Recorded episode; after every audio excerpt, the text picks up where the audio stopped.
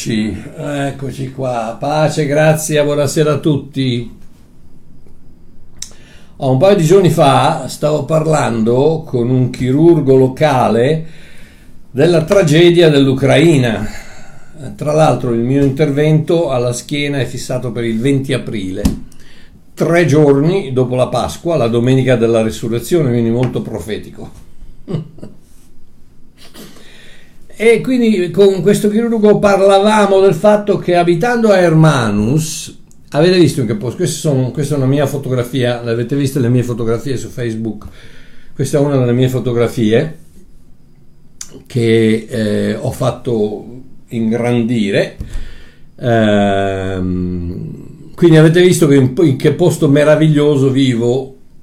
Viviamo in quello che in inglese è definito un po' come un fool's paradise. Fool's paradise è tradotto letteralmente un paradiso per i folli. È un'espressione che vuol significare un posto, un luogo, un nascondiglio dove ci si ritira per scappare dalla realtà del mondo che ci circonda.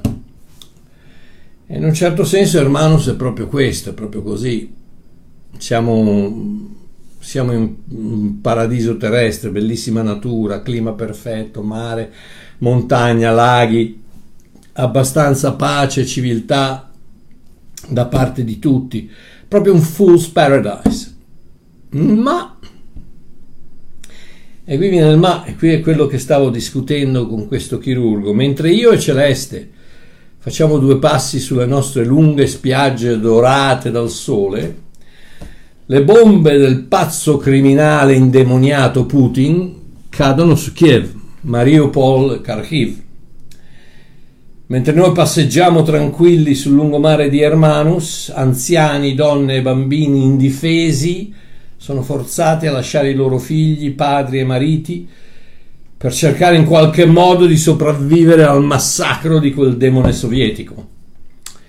E mentre il televangelista del momento predica al mondo che Dio ti vuole soddisfatto, guarito e prospero, migliaia di cristiani in Ucraina pregano solo di riuscire a sopravvivere al prossimo bombardamento.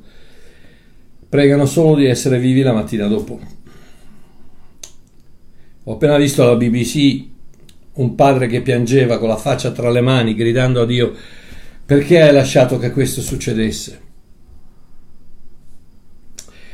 Ma Mario, cosa vuoi dire? Vuoi che dovresti sentirti colpevole? No, assolutamente no, no, no. Privilegiato, benedetto, favorito, prediletto, sì, ma non colpevole. Solo un po' più conscio, forse, che Gesù non si è mai dichiarato una panacea per le difficoltà. Come tanti, tante predicazioni, un, un toccasana per le complicazioni, no? un fool's paradise per i problemi. Anzi, Giovanni 6:33 dice chiaramente, vi ho detto queste cose affinché abbiate pace in me. Nel mondo avrete tribolazioni, ma fatevi coraggio, io ho vinto il mondo. Ascoltate, la mancanza di tribolazione non è nel mondo, è in Cristo.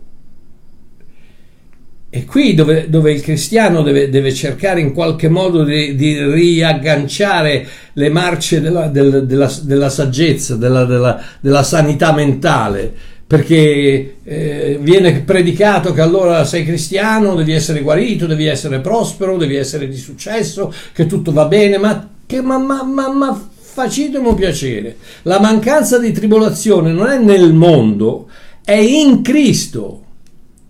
Se solo si riuscisse ad apprezzare questa semplice verità, la pace, la salute, il benessere, la gioia, la felicità e infine la vita, si trovano unicamente nella realizzazione della certezza della nostra posizione in Cristo. Solo nella totale sicurezza della nostra inclusione in Lui. Non nel fuori, ma nel dentro. Ecco perché il diavolo fa di tutto per farti dubitare la croce.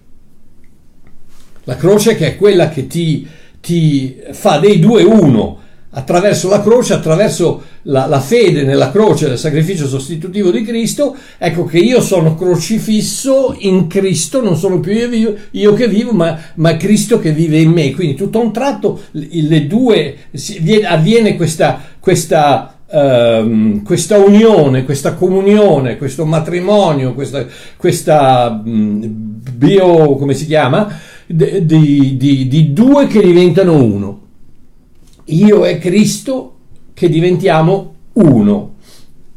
Ed è lì dove, dove c'è, la, dove c'è la, la, salvezza, la gioia, la, non nel mondo. Nel mondo Gesù non ha mai promesso la, la, la salvezza nel mondo, la, la felicità. Ora vi rendete conto, ragazzi, che questi, questi qui sono, sono, sono, cristiani, sono esseri umani, sono meravigliose persone che fino a, a, tre settimane fa andavano in ufficio, andavano a mangiare il, il panino, fare la passeggiata al sole e adesso tutto un tratto perché un indemoniato maniaco pieno di sé ha deciso di, di, di, di ricostruire la, la, la, l'Unione Sovietica e niente eh, adesso tutto distrutto 10 milioni di profughi cose, cose, cose, da pazzi, cose da pazzi. Ed ecco allora che tutto un tratto viene, immediatamente viene da dire ma perché, perché hai fatto questo? Ma non l'ha fatto Dio questo l'ha fatto Putin non Dio è Putin il colpevole, non Dio.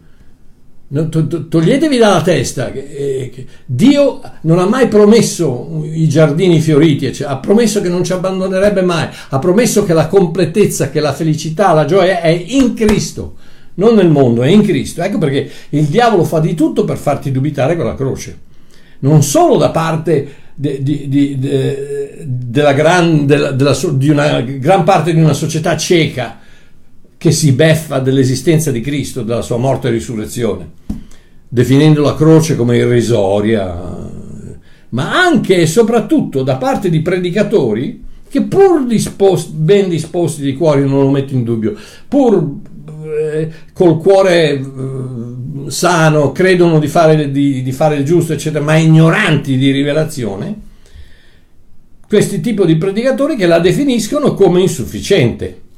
Come? Eh sì, la, eh, per, per, loro cosa, cosa succede? Sì, Gesù è morto sulla croce per i tuoi peccati, ma non tutti, solo quelli che confessi.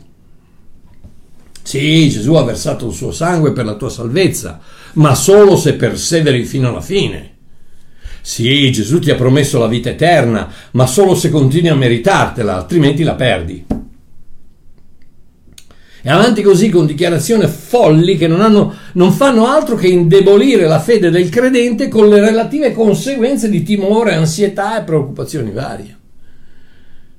Perché? Perché se tu non sei persuaso, vi ricordate um, mercoledì scorso con, uh, con, con, Walter che parlavamo, uh, parlavamo del fatto che uh, ais pisteo che vuol dire credere dentro, credere c'è que- quella forma di, di, intimità, quella forma di fiducia. E, e Davide ha menzionato il fatto che paito, paito è il verbo che vuol dire, vuol dire, la fede dentro, vuol dire credere dentro, paito vuol dire entrare. E quindi Paolo dice, se sei veramente, Paolo dice in Romani 38, 38 e 39, fatemelo leggere, in Romani 8, 38 e 39 Paolo dice questo.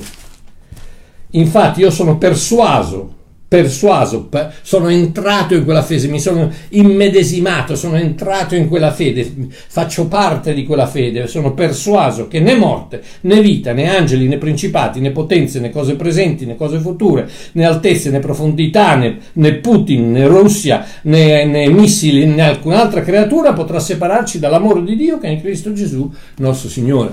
Questa è la certezza, questa è la sicurezza della croce, questo è quando Gesù dice io ho conquistato il mondo. Se, se, sei, se sei persuaso di questo, allora sei anche persuaso che qualsiasi cosa che ti possa succedere, bella o brutta, buona o cattiva, felice o infelice, triste o gioiosa, nulla potrà mai separarti dalla tua posizione in Cristo, perdonato, salvato, benedetto e al sicuro per sempre. Ed ecco perché, ripeto, Satana ce la mette di tutto a separare Cristo dalla croce. cioè, fa di tutto per poterti far pensare che la croce non è abbastanza che ancora c'è bisogno del tuo sforzo, c'è bisogno del tuo buon comportamento, c'è bisogno, c'è bisogno del tuo eh, mantenere la fede fino alla fine, c'è, c'è bisogno della, della, tua partecipazione, perché la croce non basta e questo è il, il, il compito di Satana, di farti dubitare della tua posizione eterna in Cristo. Perché la croce è il tutto compiuto della nostra morte con Cristo e la tomba vuota è il tutto è rinnovato della nostra risurrezione in Cristo. La croce, la croce è il tutto compiuto della morte, della nostra morte in Cristo con Cristo, ma la tomba vuota è il tutto è rinnovato della nostra risurrezione con Cristo e in Cristo. Vi ricordate quando Gesù chiede ai discepoli in Matteo 16 e dice chi dice, la, chi dice la gente che io il figlio, il figlio, de, il figlio dell'uomo eh, che chiaramente in ebraico dice che io ben Adam, figlio dell'uomo, sia. E, ehm, e Pietro gli risponde, tu sei, tu sei Hamashiach, uh, ben Adonai, tu sei, tu sei il, il Cristo, il figlio di Dio. E Gesù gli dice, beato sei tu, Pietro, figlio di Giona, per questa meravigliosa rivelazione che non ti è stata data da carne e sangue, ma dal mio Padre che è, che è, che è nei cieli. Quindi lo benedice per questa meravigliosa eh, rivelazione. Dopodiché Gesù annuncia a tutti che deve andare sulla croce, morire e risuscitare il terzo giorno. Ah, e Pietro? Pietro dice, no, Dio te ne liberi, ciò non avverrà mai. Vedete? E, e, e, chi risponde Gesù? A Satana, perché è Satana che cerca di allontanare Cristo dalla croce. No, no, no, la croce no, non va bene, no, cro- non devi andare sulla croce, perché il momento che vai sulla croce tutto è compiuto. No, no, non devi andare sulla croce. E Gesù dice vattene da me, Satana. È Satana che cerca sempre di bloccare la rivelazione della croce. State attenti. E ripeto, non sono i predicatori che loro poveracci pensano, pensano di essere nel giusto, pensano di, di, di aver ragione, chiaramente, eccetera. Ma mm, il, il, loro cuore, il loro cuore è a posto, non è che sta cercando di... non ce l'hanno con me, non c'è, vabbè, alcuni sì. no, no, no, voglio dire, non, non è che... Eh, cioè, pensano di avere ragione, è chiaro, perché se no non, non direbbero tutte le cose che dicono ma l'ignoranza è nella rivelazione, che non hanno rivelazione, quindi eh, preghiamo per loro, preghiamo che questa rivelazione cominci a, a, a, a svegliarsi anche nei loro cuori, perché, ed ecco perché è così importante che condividiate ogni video, ogni video che io e Walter produciamo. Questo mondo ha bisogno di incontrare il vero Dio, non quella triste caricatura di Giove che gli viene presentata dai media profani, vabbè non parliamo di, vabbè lasciamo perdere, ma anche da gran parte della Chiesa. Un Dio frivolo, distante, disinteressato, crudele e vendicativo. Ma chi vuole averci niente a che fare con un Dio così? Ma non, non, non, non voglio farci fare niente a che fare io con, con un Dio così. Ricevo decine e decine e decine di messaggi da persone che mi ringraziano per la loro nuova comprensione del Vangelo, che li ha portati a una vita cambiata, piena di luce è piena di speranza. Aiutateci a cambiare l'ottica di Dio in Italia, l'ottica di Dio delle persone, così che possano finalmente conoscere quel meraviglioso Abba, Dio Padre, che ha amato il mondo a tal punto da dare la sua vita per noi e rilassarsi nella certezza della loro eterna salvezza. Condividete, incoraggiate, partecipate e soprattutto rispecchiate ad un mondo morto di ignoranza la sua bontà, generosità, grazia e amore nella vostra vita.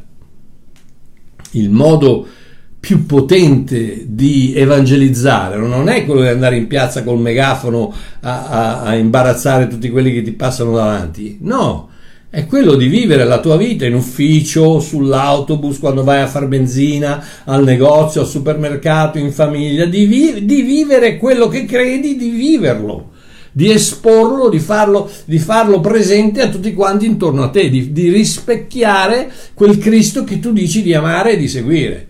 È quello il modo, il modo più grande di evangelizzare, è quello, quando la gente ti guarda e dice, wow, ragazzi, tutti quanti sono disonesti, tutti quanti, e lui invece no, tutti quanti dicono le bugie e lui invece no, tutti quanti eh, fanno questo o quell'altro e lui invece è sempre, eh, ci sono i problemi, ci sono le cose, ma quello è, ha sempre il sorriso sulle labbra, la speranza, incoraggia le persone, è amichevole, è gentile, è generoso, eccetera. E, e, e questo è il modo in cui si presenta questo Dio vero a un mondo che non ci crede. E non ci crede perché? Perché la Chiesa ha fallito miseramente nel presentare il vero Dio al mondo.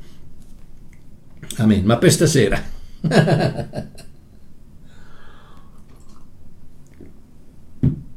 stasera continuiamo con la serie di dirette sulla domanda che ho pubblicato nella locandina. Ma cosa cavolo vuol dire?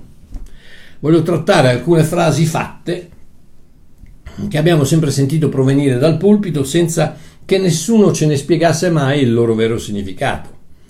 E sapete perché? Perché non lo sanno nemmeno coloro che le predicano il vero significato di quelle frasi. È tutto un parlare evangelichese con, espressio- con espressioni trite e ritrite basate sulla tradizione religionista e non sul buon senso. Gesù stesso disse in Marco 3:13, voi annullate così la parola di Dio con la vostra tradizione che, avete, che voi avete tramandata.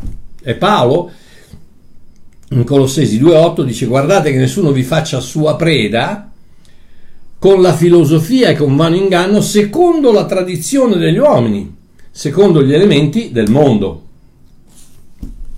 e non secondo Cristo. Quindi ho parlato, mh, la prima frase, eh, ho parlato della frase qualsiasi cosa Dio ti dice di fare, falla. Grazie, come se, se, io fossi sicuro che Dio mi dice di fare qualcosa, è chiaro che lo faccio. Non, non credo che esista una persona al mondo che se è sicura che Dio gli ha detto di fare qualcosa, dice no, ma no, non credo, no, no, no non lo faccio. no, quindi frase sciocca. Eh, mercoledì scorso abbiamo trattato di... No, mercoledì ero con Walter, quindi... Domenica scorsa, domenica scorsa. Quindi mercoledì... Vabbè, comunque, domenica scorsa abbiamo trattato del credi nella parola con tutto... Devi credere nella parola con tutto il tuo cuore. Sì, come se eh, io posso credere nella parola a, a, col, col 37% del cuore No, devi crederci col 100%, con tutto il tuo cuore. E come fai a credere con tutto il tuo cuore? Come non, come non ho capito, come fai a credere? Eh, non, non, basta il 72%, non basta, devo credere con tutto. Cosa vuol dire? Vuol dire non avere dubbi. Amore mio, non c'entra un accidente di niente la fe, la fe, il non avere dubbi con la fede. La fede è la conquista del dubbio, non la mancanza del dubbio. La mancanza del dubbio non è fede, è conoscenza. E eh, ve l'ho spiegato tante volte.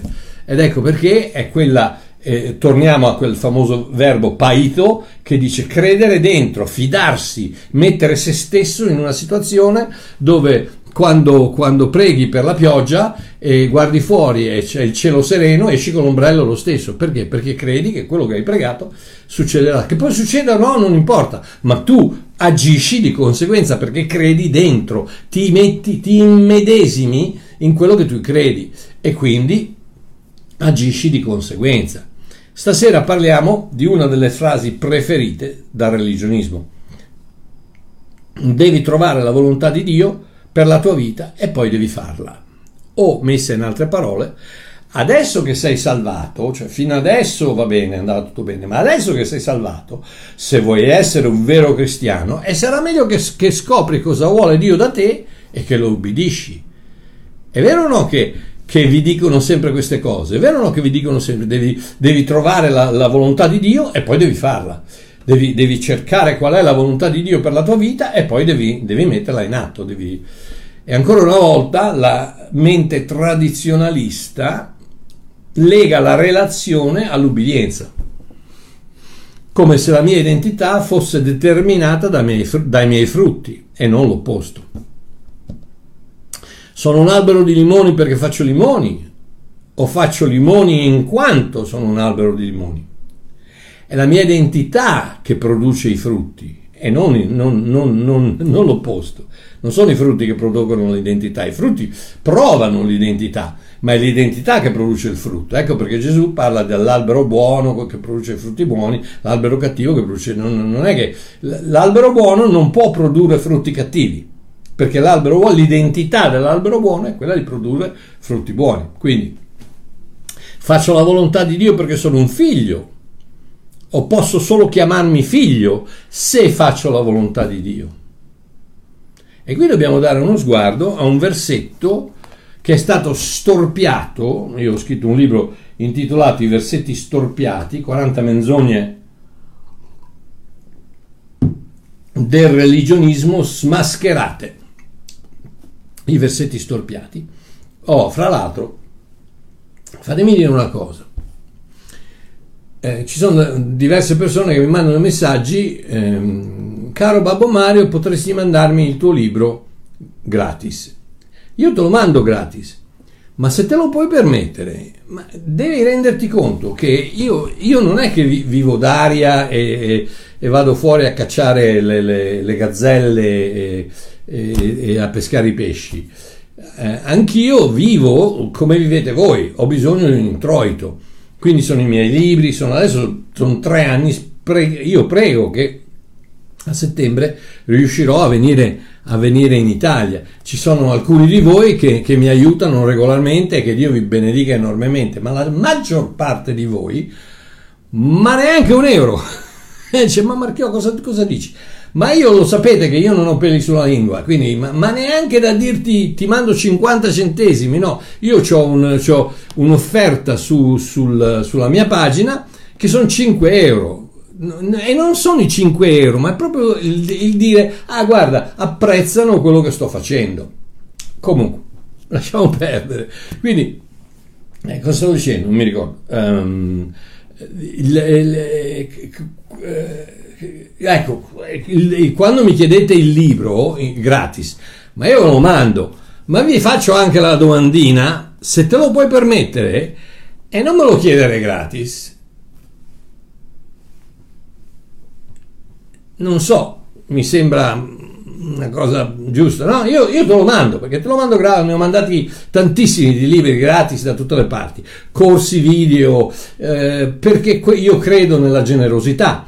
Ma se te lo puoi permettere, ricordati che anche Babbo Mario eh, ha bisogno di pagare questo, pagare quell'altro, pagare, eh, magari se mi dai una mano mi fai anche una cortesia. Ok, chiusa parentesi, quindi eh, il, il libro dei versetti storpiati Um, questo versetto è stato storpiato da secoli di tradizionalismo. E che versetto, che versetto è? Matteo 7, dal 21 al 23, dice: Non chiunque mi dice Signore, Signore, entrerà nel regno dei cieli, ma chi fa la volontà del Padre mio che è nei cieli.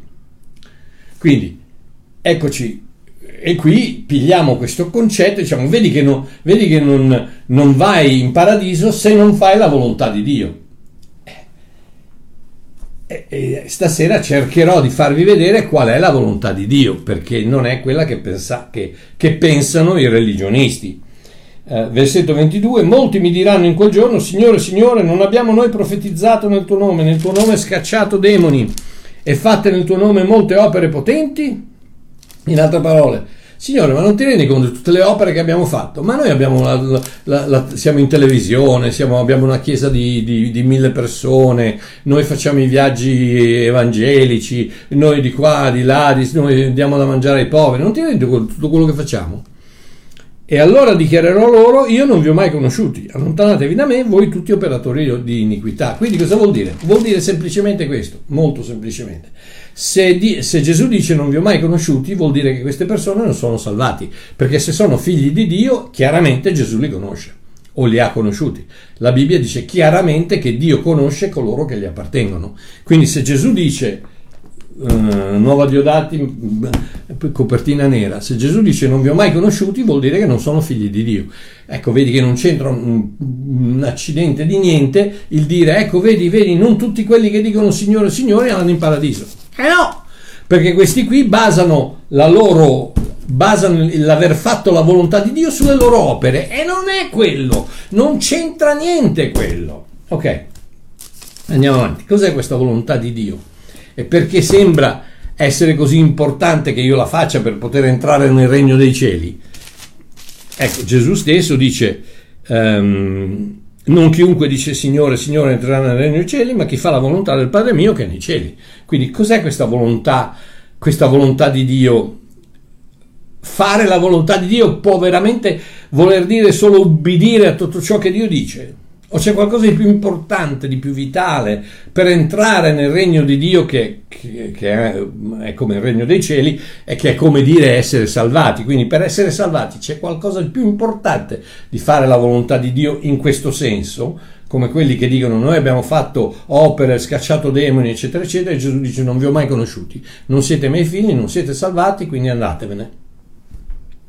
Oh, vediamo un altro passaggio molto importante è, è molto conosciuto, dove Gesù Cristo identifica l'unico modo per entrare nel regno dei cieli o per essere salvati. Questo è l'unico modo per entrare nel regno dei cieli o per essere salvati. Lo troviamo in Giovanni capitolo 3, versetto 3 dice eh, Gesù sta parlando a Nicodemo, lo sappiamo, e Gesù gli rispose disse in verità, in verità ti dico che se uno non è nato di nuovo non può vedere il regno di Dio. Quindi se uno non è nato di nuovo non può vedere il regno di Dio. Più avanti nel versetto 5 dice in verità, in verità ti dico che se uno non è nato d'acqua e di spirito non può entrare nel regno di Dio. Quindi ritorniamo a Matteo 7 dove dice non puoi entrare nel regno di Dio se non fai la volontà di Dio. Se non fai la volontà di Dio. Ok? Quindi cosa, cosa sta dicendo qui Gesù? Sta dicendo che non puoi entrare se non sei nato d'acqua e di spirito. Oh, essere, essere eh, rina, d'acqua non è il battesimo, il battesimo non c'entra niente, H2O, H che tu sia bagnato, asciutto, non c'entra niente. Questo vuol dire essere nati uomini, esseri umani dalle acque della mamma, da essere nati fisicamente. Ecco perché eh, Nicodemo prima dice ma cosa devo rientrare nel, nel, nel grembo di mia madre anche se sono vecchio? E Gesù gli sta, gli sta spiegando che devi, prima devi nascere da tua madre e poi devi nascere di spirito, quindi devi nascere umana. Per entrare nel regno dei cieli devi nascere in un corpo e devi nascere in uno spirito. Quindi prima il tuo corpo deve nascere e poi il tuo spirito deve rinascere.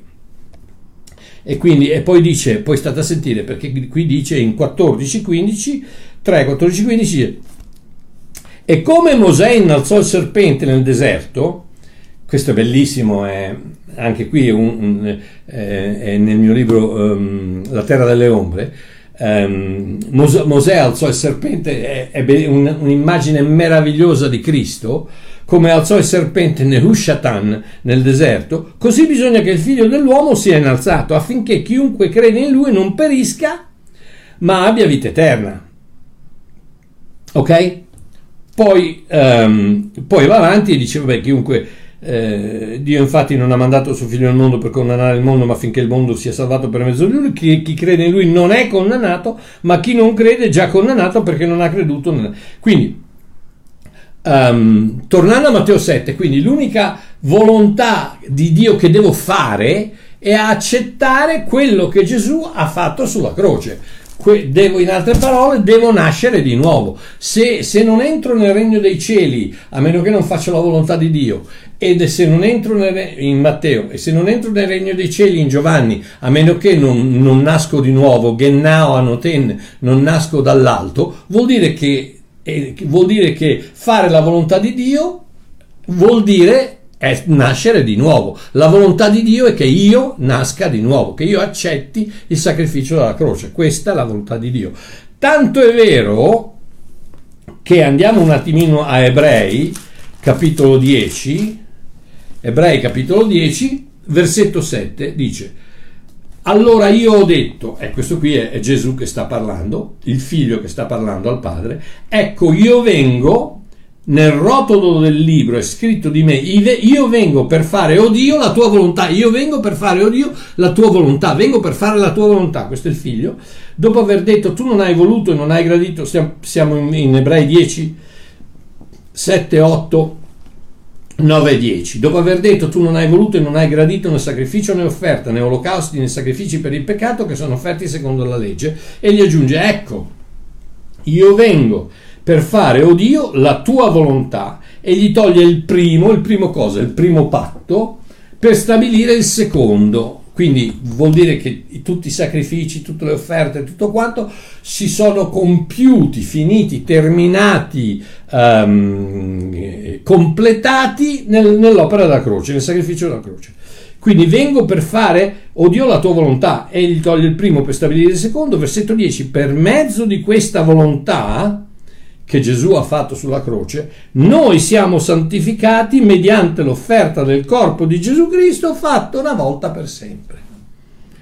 Ed ecco la famosa santificazione che dobbiamo fare, la santificazione, eccola qua, eccola qua. Eh, Ebrei 10:10, 10, siamo santificati attraverso che cosa? Quell'unica offerta che Gesù ha fatto in, per, per ubbidire la volontà di Dio. La volontà di Dio qual era? Che lui andasse sulla croce. Quindi la volontà di Dio per te e per me qual è? Quella di accettare quel sacrificio. E quando, quando l'ha fatto questo? Giovanni 6, Giovanni capitolo 6. Giovanni capitolo 6, versetto 37 dice: Tutto quello che il Padre mi dà verrà a me, e colui che viene a me io non lo caccerò fuori. Eh, un altro motivo per dire: Ma come fai a perdere la salvezza? Mi sembra, leggetela sta Bibbia, leggetela sta Bibbia. Gesù stesso dice, chiunque viene a me, io non lo caccerò fuori. Va bene. Perché io sono disceso dal cielo non per fare la mia volontà, ma la volontà di colui che mi ha mandato. E questa, e questa è la volontà del Padre che mi ha mandato. Uno, che io non perda niente di tutto quello che egli mi ha dato ma che li risusciti all'ultimo giorno. Nuovamente ritorniamo al fatto che una volta salvato sei sempre salvato, perché Gesù stesso dice, quando Dio me li dà, non li, per, non li, perderò mai, nessuno potrà mai strapparli dalla, dalla mia mano, non li perderò mai. E poi dice che io non perdo niente e, e il verso 40 dice, questa infatti è la volontà di colui che mi ha mandato che chiunque vede il figlio e crede in lui abbia vita eterna e io lo risusciterò nell'ultimo giorno. Questa è la volontà di Dio. Quale? Quella che tu creda nel figlio di Dio che lui ti possa dare la vita eterna, ti possa salvare e dare la vita eterna. Ma andiamo avanti. Andiamo a Luca capitolo 22 Luca capitolo 22, speriamo che non vi faccio saltare i circuiti, ma comunque poi c'è sempre su YouTube, potete riguardarla.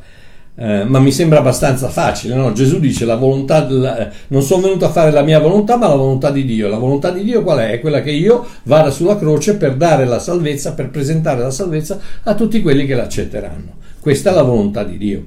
Oh, 22, 39 dice poi uscito Gesù andò come al solito al Monte degli Ulivi e anche i suoi discepoli lo seguirono.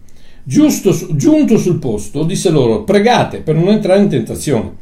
E si allontanò da loro circa un tiro di sasso e postosi in ginocchio pregava, dicendo: Padre, se vuoi, allontana da me questo calice. Tuttavia non sia fatta la mia volontà, ma la tua. Sta facendo la volontà di Dio. Qui nel Getsemani sta facendo la volontà di Dio, il figlio sta facendo la volontà di Dio. Allora gli apparve un angelo dal cielo per dargli forza ed egli, essendo in agonia, statemi a sentire perché qui c'è una... Ho, eh, ieri o l'altro ieri ho avuto una rivelazione meravigliosa, eh, egli essendo in agonia pregava ancora più intensamente e il suo sudore divenne simile a gocce di sangue che cadevano a terra. Quindi Gesù sta lottando in agonia stava lottando contro qualcosa al punto che i capillari nella sua faccia, nel suo viso si sono spezzati e il sangue si è mischiato al sudore ed è caduto dalla sua faccia come grosse gocce di, di sangue. Ok? Ebrei 12, vediamo perché stava, stava, era in agonia in questo modo. Ebrei 12, 4. Voi non avete ancora resistito fino al sangue. Non avete resistito ancora fino al sangue, sta parlando di Gesù, combattendo contro il peccato. Antagonizzo mai, antago, in agonia, antagonizzo mai. Gesù stava combattendo nel giardino di Getsemani contro il peccato. Quale peccato? Il peccato il peccato di non fare la volontà di Dio. Padre, se c'è un altro modo, eh, non vorrei andare avanti con questo. C'è un altro modo di fare questo, c'è un altro modo di salvare. Perché ricordatevi una cosa: che quando Gesù, adesso poi ne parlo, ma quando da, dal momento in cui lui entra nel giardino dei Getsemani, non c'è più Cristo. C'è solo Gesù, entra come figlio dell'uomo, non più come figlio di Dio. Controllate nelle vostre Bibbie. Non, nel giardino del Getsemani non ci va il figlio di Dio, ci va il figlio dell'uomo. Sulla croce non ci va il figlio di Dio, ci va il figlio dell'uomo, perché co- da uomo doveva, eh, doveva essere il rappresentante di ognuno di noi che ha bisogno di mettere la sua fede in Dio. Gesù non sapeva da uomo, nella sua umanità, non sapeva quello che sarebbe successo. Lo sapeva profeticamente, Salmo 22, le varie profezie del Vecchio Testamento, quello che doveva succedere, ma non lo sapeva come un figlio di Dio che sa tutto, onnisciente, no, lo, lo, lo, lo credeva ed è per quello che ha detto non la mia volontà ma la tua sia fatta, però lottando contro che cosa? Contro il desiderio di non farla, di non andare sulla croce combattendo, antagonizzo mai, agonizzando contro il peccato. Quale peccato? il peccato di non fare la volontà di Dio. Adesso rileggiamo un attimo Matteo 26 e vi dico quella piccola rivelazione che ho avuto. Matteo 26, 40 e dice questo. Poi tornò dai discepoli, quindi sappiamo che, che Gesù è nel giardino, gli dice state qui, pregate, datemi una mano, aiutatemi perché nella mia umanità vi rendete conto che questo non è Cristo, non è il figlio di Dio che dice a Pietro prega per me, dai dammi una mano questo è un uomo, questo è l'uomo, il figlio dell'uomo, Gesù, non Cristo, Gesù, che dice ai suoi amici aiutatemi in preghiera perché qui ragazzi, qui eh, io devo fare la volontà di Dio perché la devo fare, ma non sto lottando contro il desiderio di non farla. Poi tornando sui discepoli li trovò che eh, eh, vegliate, pregate, 41, vegliate, pregate per non cadere in tentazione, stai a sentire adesso, poiché lo spirito è pronto, ma la carne è debole. Quante volte avete letto questa scrittura e avete sempre pensato che stesse parlando dei discepoli? Non stava parlando dei discepoli, stava parlando di se stesso. Lo spirito, lo spirito di Cristo, è pronto perché lo spirito sa quello che fare, deve fare. Ma la carne, Gesù, nella sua umanità, è debole e gli sta dicendo aiutatemi, aiutatemi per tre volte, va, ripete le stesse parole, torna indietro, ripete le stesse parole, va da Dio, gli dice se, se c'è un altro modo di farlo, eccetera, suda sangue, versa sangue, lotta contro il peccato di, di disubbidire la volontà di Dio, torna indietro tre volte, lo fa. Perché? Perché lo spirito è forte, lo spirito di Cristo, lo spirito del, del figlio di Dio è forte, sa benissimo quello che deve fare ma il figlio dell'uomo, come te, come me, no. La carne è debole. Ed è per quello che dice aiutatemi. E poi va avanti, Padre mio, se non è possibile che questo calice sia lontani da me, senza che io lo beva, sia fatta la tua volontà. Ed ecco la volontà. La croce è la volontà di Dio. Il religionismo limita la volontà di Dio a una lista di cose da fare. Salute. mettendo la responsabilità delle mie scelte nelle mani di Dio. Questo è quello che fa il religionismo.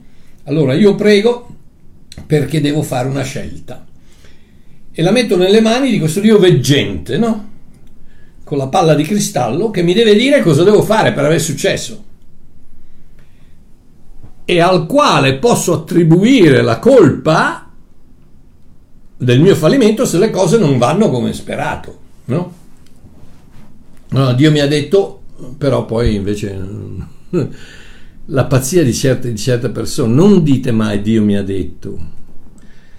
Io sono vent'anni che lo sto dicendo, Walter, Walter l'ha detto mercoledì, mercoledì scorso, mercoledì sera, non dite Dio mi ha detto, piuttosto dite io penso che Dio mi abbia detto.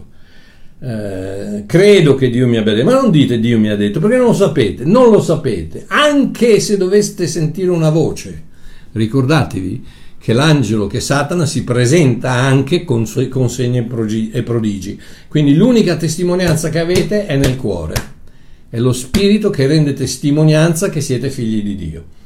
punto e basta. Quindi non dite mai Dio mi ha detto, perché non potete saperlo, non, non, non, non sono cose da dire. Quindi, quando, quando, invece mettiamo le, le, nostre scelte nelle mani di Dio, allora cosa devo, fare una cosa, Dio mi ha detto questo, poi sbagli, e eh beh, colpa di Dio, mi ha detto lui, io, ho, io ho obbedito lui.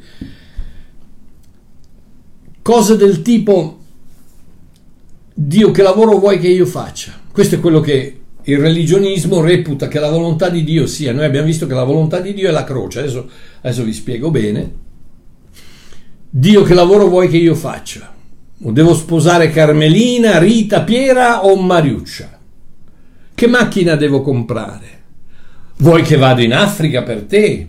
Devo lavorare per te o trovarmi un impiego? E tutte queste cose che sono quelle che il religionismo ti dice devi trovare la volontà di Dio e poi farla, no? E cos'è, in altre parole, de quello che devi fare con la tua vita, devi cercare la volontà di Dio per la tua vita e poi farla. No. Dio non è un burattinaio che, che manovra la mia vita, no, Dio mi lascia totalmente libero di scegliere, totalmente libero di scegliere. E sai anche perché? Ti lascia libero di scegliere al punto, ti ama così tanto che sei che l'uomo è arrivato al punto di metterlo in croce. Dio lo ama così tanto da lasciarsi mettere in croce dalla sua creatura che lui ama disperatamente. Perché? Perché l'amore non controlla. La religione sì. Tutte le, tutte le altre baggianate sì, ma l'amore non controlla nessuno. L'amore ti lascia libero di fare che cosa? Anche di rigettarti, anche di rifiutarti, anche di insultarti, anche di farti del male, anche di, di crocifiggerti. Questo è il vero amore ed è l'amore che Dio ha, ha, ha, dimostrato verso di noi. Dio non è un burattinaio, ci lascia liberi di scegliere e qualsiasi scelta che facciamo, ricordati, che tu sposi Mariuccia, Piera, eh, Rita, che, guarda, vedi, usa la testa, usa il, eh, usa il cervello, usa la sapienza. La, Giacomo ci dice: Se hai bisogno di sapienza, chiedi a Dio. Che lavoro devi fare? Ma chiedi a Dio che macchina devi comprare. Ma se non te la puoi permettere, non ti comprare la Mercedes, comprati la, la, la Fiat 500, che ne so. Fai atten- stai attenzione, usa il buon senso, ok? Ma, ma, Gesù non ti abbandonerà mai e verrà con te che tu compri la Mercedes, che tu compri la 500, che sposi Pinuccia, che sposi Marietta, basta che non sposi Pasquale, eh, che sposi eh, Giuseppina o, o, e Gesù non ti abbandonerà mai e verrà con te da qualsiasi parte vai. La volontà di Dio no, non è chi sposi, cosa compri, dove vai, che, cosa devi fare in comunità, cosa, no, quella non è la volontà di Dio. Indubbiamente, chiaramente, per l'immenso amo, amore che Dio ha per noi, il suo desiderio è una vita piena, felice e appagante come un qualsiasi padre umano. Okay? Ognuno, ognuno, di voi che ha dei figli desiderate che i vostri figli stiano bene, che siano appagati, che siano felici ma non, forza- non dovreste forzarli, non dovreste, anzi non li forzate, perché l'amore non forza nessuno. Gesù stesso dice io sono venuto perché voi abbiate una vita, una vita abbondante. Eh, e quindi il suo desiderio di padre è quello di, di, darci una vita abbondante, appagante, felice, gioiosa, eccetera. Quindi questa è la volontà di Dio, indubbiamente. Tutto questo si eh, le circostanze, come lui si muove nella nostra vita, le cose che succedono per aiutarci, indubbiamente. Ma in qualsiasi scelta, state a sentire Babbo Mario, in qualsiasi scelta che facciamo, giusta o sbagliata, buona o cattiva, che risulti in successo o che risulti in fallimento, Gesù non ci abbandonerà mai e non ci lascerà mai. Lasciare è fisicamente, non si staccherà mai da noi, abbandonare emotivamente, non ci lascerà mai emotivamente, non ci lascerà mai nel, nella disperazione. Quindi, per concludere, la volontà di Dio è duplice. Uno, La volontà di Dio è accettare l'opera della croce e nascere di nuovo dall'alto. Galati 1, Galati 1, 3 e 4. Paolo dice, eh, scusate, devo dirlo perché è troppo bello. Galati 1, 1, Paolo, apostolo. Non dice, io sono l'apostolo Paolo, rispettatemi, no, dice, io sono Paolo, apostolo Grazia a voi e pace da Dio Padre e dal Signore nostro Gesù Cristo che ha dato se stesso per i nostri peccati per sottrarci dal mondo, dal presente molto malvagio, secondo la volontà del nostro Dio Padre.